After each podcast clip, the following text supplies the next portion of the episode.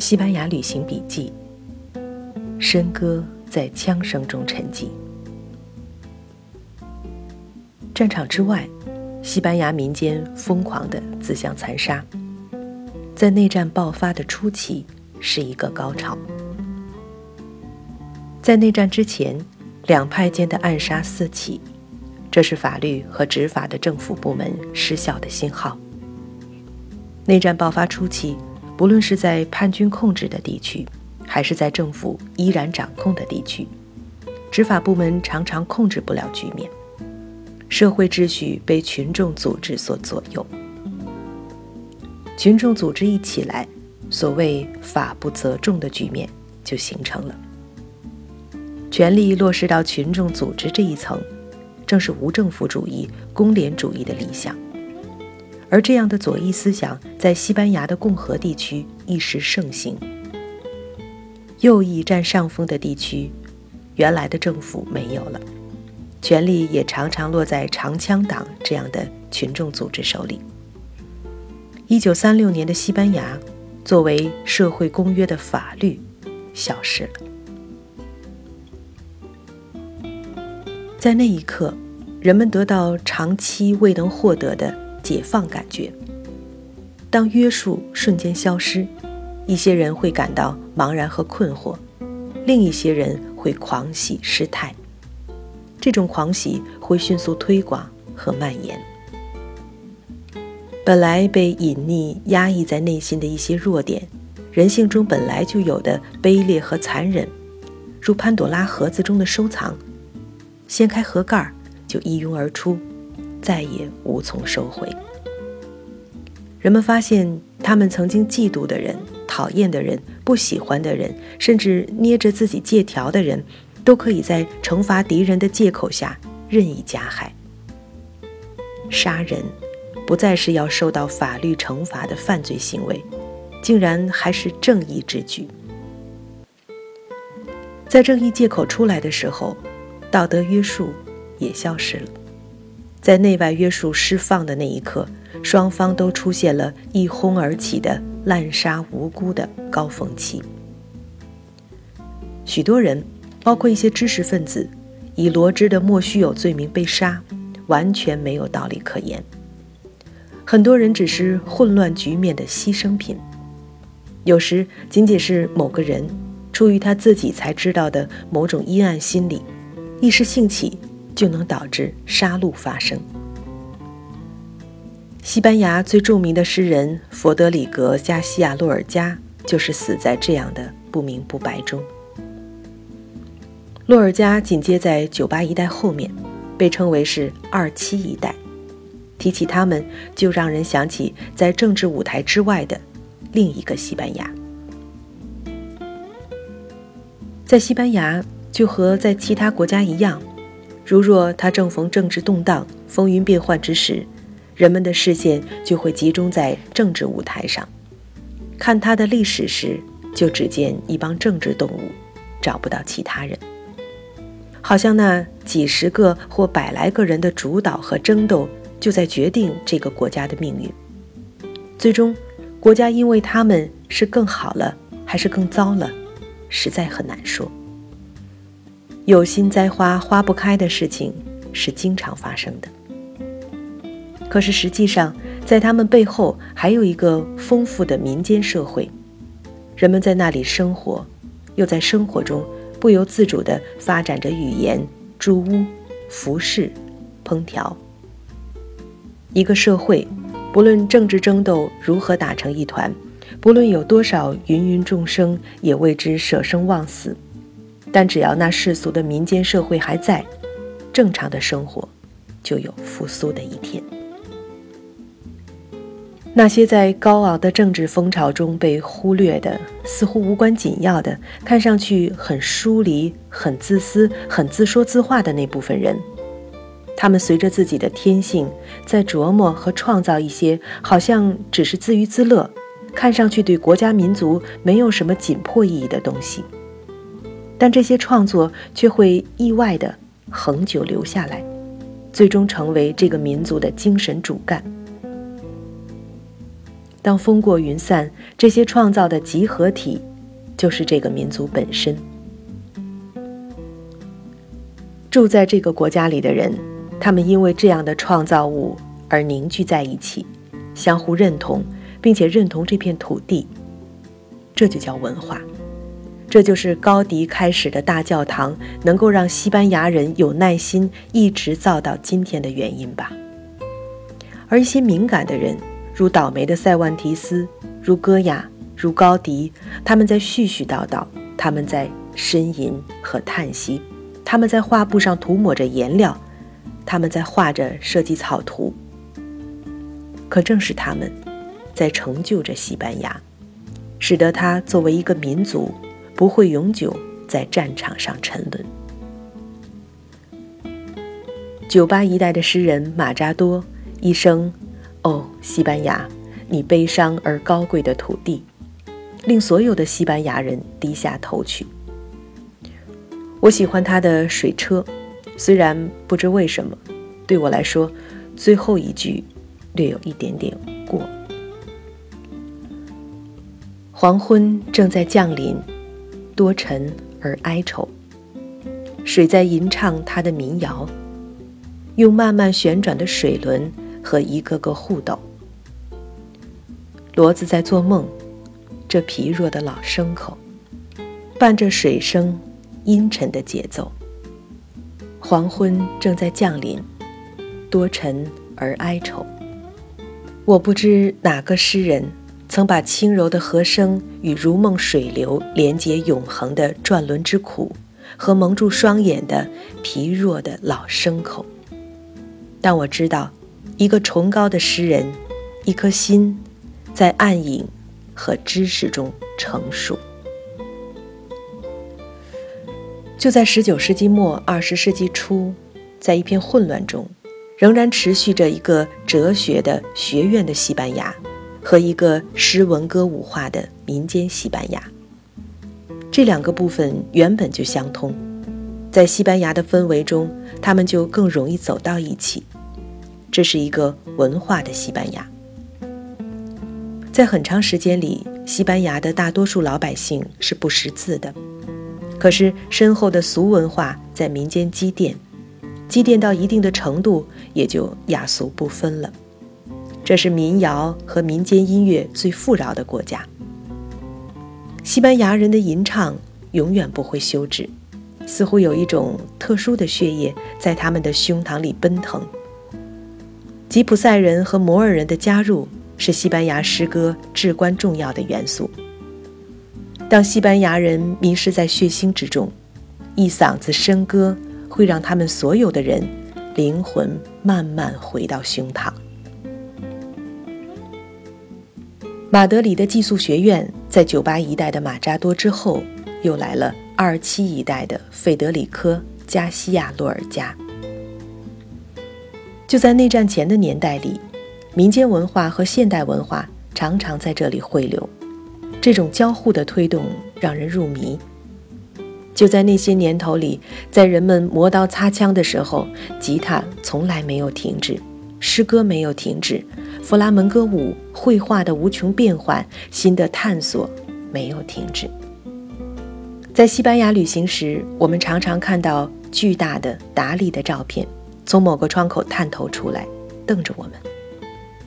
画坛先锋的达利就曾活跃在这个时代的西班牙，即使枪炮声临近，笙歌节还在举行。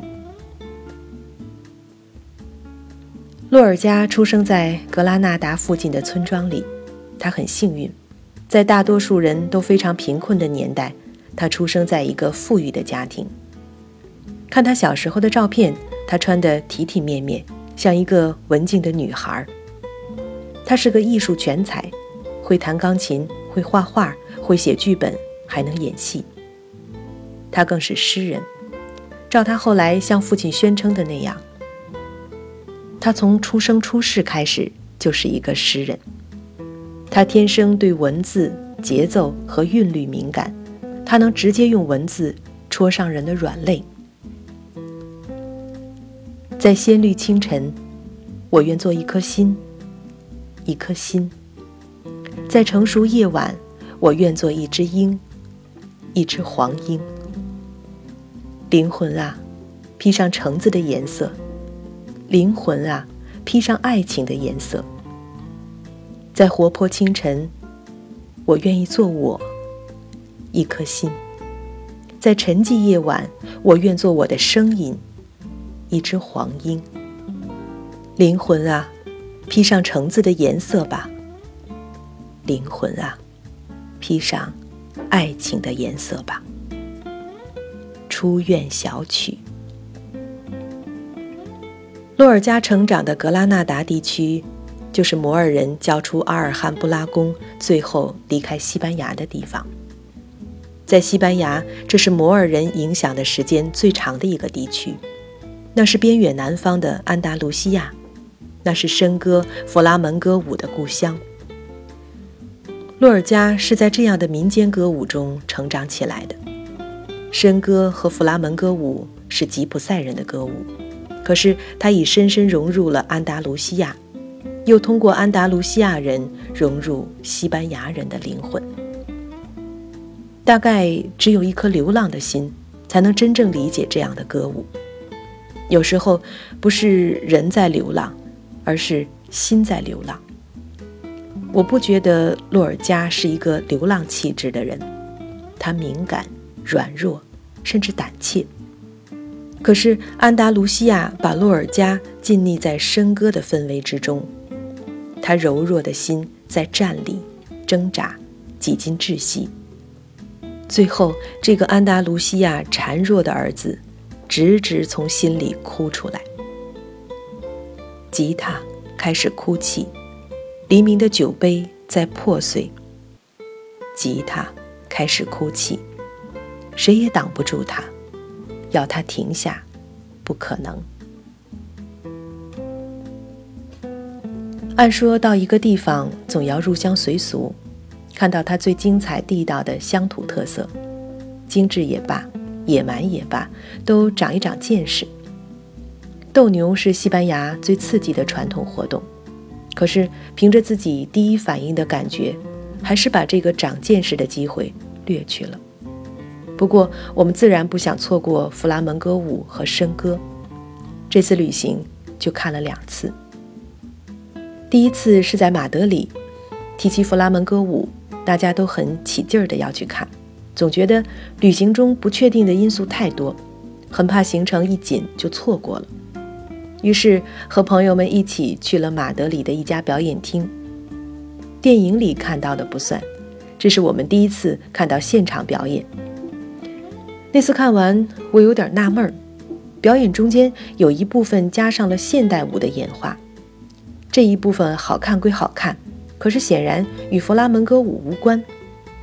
其余部分的舞蹈应该是正宗的弗拉门戈舞，可看完又总觉得似乎有点不对。却又说不出不对在什么地方。问起是不是好，回应就很迟疑，心里在想，是不是自己事先的期望太高了。后来我们又回到南方，回到安达卢西亚，心里还存着对弗拉门戈舞的疑惑。这时，我想起在临行前，一位去过几次西班牙的朋友对我说。一定要去看弗拉门戈舞，一定要在安达卢西亚看，一定要去小酒馆、小饭馆之类的地方看。弗拉门戈舞是属于这种地方的艺术。接着他补了一句：“只是这样的地方演出都开始的很晚，假如你们睡得早，就看不成了。”这次来安达卢西亚之前，我们身体都有点不适。正在慢慢恢复中。每天回旅馆都不算太晚。再说，我们已经看过弗拉门戈舞了。科尔多瓦是我们在安达卢西亚的最后一站，此后我们就要去北方。就在最后一个晚上，我们决定再绕着那个由清真寺改建的教堂散散步。那些门太漂亮了。这是最开心的一个夜晚。静静的巷子，千年的古寺门，灯光很有分寸。就在绕出不多远的地方，看到一个门口竖着一块弗拉门戈舞的广告。已经过了吃晚饭的时间，这里是饭铺还是酒馆，情况不明。我愿意把它想成是个酒馆。果然要将近半夜才开始演出，这是我们最后的机会。在安达卢西亚，在小酒馆里看一次弗拉门戈舞，我们二话不说就买了两张票。这一次，看懂了。弗拉门戈舞是一种野性而强调节奏的舞蹈。从技巧上来说，它必须有一种紧拉慢唱的效果。它的男子的舞蹈是没有公鸡尾巴、孔雀羽毛、百灵歌喉的，只靠内在的气在张扬雄性。它的节奏的急衬托了它钝的张力，它的缓又夸张了他的密的能力。这个时候的男人是傲气的，他知道自己的吸引力，在强调脚步快节奏的时候，舞者必须是留有余地的。就是说，假如你把自己的节奏能力用得十分，那么在台下就能够察觉你的那一点勉强，看着就不由自主地为舞者捏一把汗，担心下面难以为继，也就冲掉了舞蹈的感染力。所以，跳得好的弗拉门戈舞是适度的，不论脚下催促的点子如大珠小珠落玉盘，或如行云流水急速奔走的鼓点儿，整个身体和表情都必须是轻松的。舞者把自己的节奏能力留下三分，那三分用来维护自己的风度。弗拉门戈舞必须是有风度的，尤其是女人。大凡舞蹈，假如技巧相等，那么似乎总是年轻苗条的舞者更受欢迎。弗拉门戈舞却是一个例外，最受欢迎的、跳得最好的，往往是中年女子，哪怕略有一点发福，因为她们的身份恰合弗拉门戈舞的本意。有些人根据弗拉门戈舞的伴唱笙歌的风格，连带断定弗拉门戈舞也是在表达痛苦。我却看不出来，至少，此痛苦，非彼痛苦。弗拉门戈舞的女子舞蹈真是太有特色了，那是一种饱经风霜之后的自信，是一种历经世态炎凉之后的洒脱，是一种就算痛苦我也没打算哭给你看的骄傲，是一种你不讲理也别指望我会讲理的逻辑。是根本没打算和任何挑衅一般见识苦苦纠缠的格局，是你不在乎我，我还不在乎你呢的宣言，是游戏还没有开始就看透了对方的幽默，是怕受伤害而撑起来的神气，是知道前程漫漫，告诉自己你必须快乐的决心。人们说弗拉门戈舞在表达爱情。可是，那不是纯情少女的爱情，也不是痴情女子的爱情，是看透了这个世界，然后说：“好，我陪你玩”的姿态。所以，弗拉门戈舞中的女子不是羞涩的，而是泼辣的；不是单纯的，而是成熟的。可是，弗拉门戈舞又是正的，舞者的挑逗没有任何淫荡感觉，他不堕落。他只是在男性的优势面前要宣示我不比你弱，那不是洞彻人性弱点后的进攻，那是源于自卫的出击。弗拉门戈舞的舞者亮出第一个动作，就明明确确地告诉你，他要做自己。舞者以外部强势传达内心的悲凉和人生的沧桑。外表的彻底玩世不恭，却表达出留存给自己的善良、真诚、干净。弗拉门戈舞蹈的技巧是一回事，它传达的精神气质和人生悲喜剧是另一回事。而一个优秀的舞者是二者的漂亮结合，也就是说，在技巧上要精湛，在气质上要到位、要饱满，最忌讳的是露出算计。和虚伪。它是精益求精的，却不精细和精致。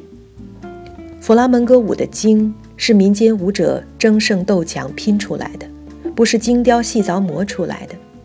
它也是粗粝的，它表达的感情波澜，不是贵族式的，不是茶花女式的，也不是油盐柴米醋式的。它是吉普赛的树林，是小酒馆的微醺和大醉，是卡斯蒂利亚多时的山，是安达卢西亚强劲的风，是西班牙不灭的灵魂。弗拉门戈舞一定有笙歌，在马德里我们听到歌，却没有听到笙歌。在科尔多瓦的那个小酒馆，那个黑黑的夜里，突然，吉他。开始哭泣，黎明的酒杯在破碎。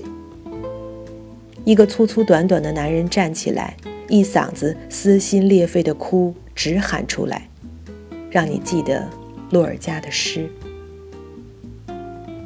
谁也挡不住他，要他停下，不可能。这才是笙歌，这是男人的方式，女人绝对唱不出。他没有一丝女性的婉转，他的震撼在于他的崩溃性。他是被宠坏的英雄，突然孤独，那是雄居天下者之江山顿失，那是雄心万丈而虎落平阳，那是千万条道路不是路，只认一条，行至绝处，不得逢生。他是强的、壮的、勇的，却遭遇想回避而回避不了的悲剧现实。如若只能顺不能逆，刚性就和脆弱并存，一溃便是天崩地陷。内心的惊恐慌张，突然无从遮盖。笙歌雄性之剖心剖肺的大悲大痛，加上弗拉门戈舞有意越过悲痛的大彻大悟，整个人生，整个世界，都在里面了。在安达卢西亚的小酒馆、小饭馆里，弗拉门戈舞的舞台总是小的，七个演员站在上面已经是满满的一台。不要说舞，好像转个身都是局促的。可是，一旦笙歌声震苍穹，舞者提出气来，神宠之下，人的光彩难掩。弗拉门戈舞应该是在一张小桌子上就可以跳的。洛尔加到过这里，到过科尔多瓦，他也写过科尔多瓦。这首诗很美。科尔多瓦，孤悬在天涯，漆黑的小马，橄榄满带在岸边悬挂。这条路我虽然早认识，今生已到不了科尔多瓦。穿过原野，穿过烈风，赤红的月亮。漆黑的马，死亡正在俯视我，在树楼上，在科尔多瓦。唉，何其漫长的路途！唉，何其英勇的小马！唉，死亡已经在等待着我，等我赶路去科尔多瓦。科尔多瓦，孤悬。在天涯，骑士之歌。洛尔加写笙歌，我想首先因为他是在笙歌的卫虎中长大。洛尔加和笙歌有一种默契，他的神经太灵敏，有太多感触，他的感触在凝聚，凝聚成很少的字句，絮絮叨叨的文字就破碎了这种感觉，就不是他。不是那原来的东西了，而笙歌也在契合他的内心。洛尔加不是一个吉普赛人，他只能在内心幻想流浪，却一日都离不开他熟悉的氛围。他的精神需要保姆般的安全保护。他去过纽约，纽约吓坏了他。他只有到了古巴、南美，那些浓浓的拉丁风味，是惊魂稍定。他是一个同性恋者，画家达利曾是他的恋人。达利的艺术幻想是目光坚定的，是有信心一手把握了世界，在捏破、摔碎了重塑的那种。而洛尔加斯的幻想是悲伤凄美的，凄凄哀哀的那种。世界在他眼中，只是一种宿命。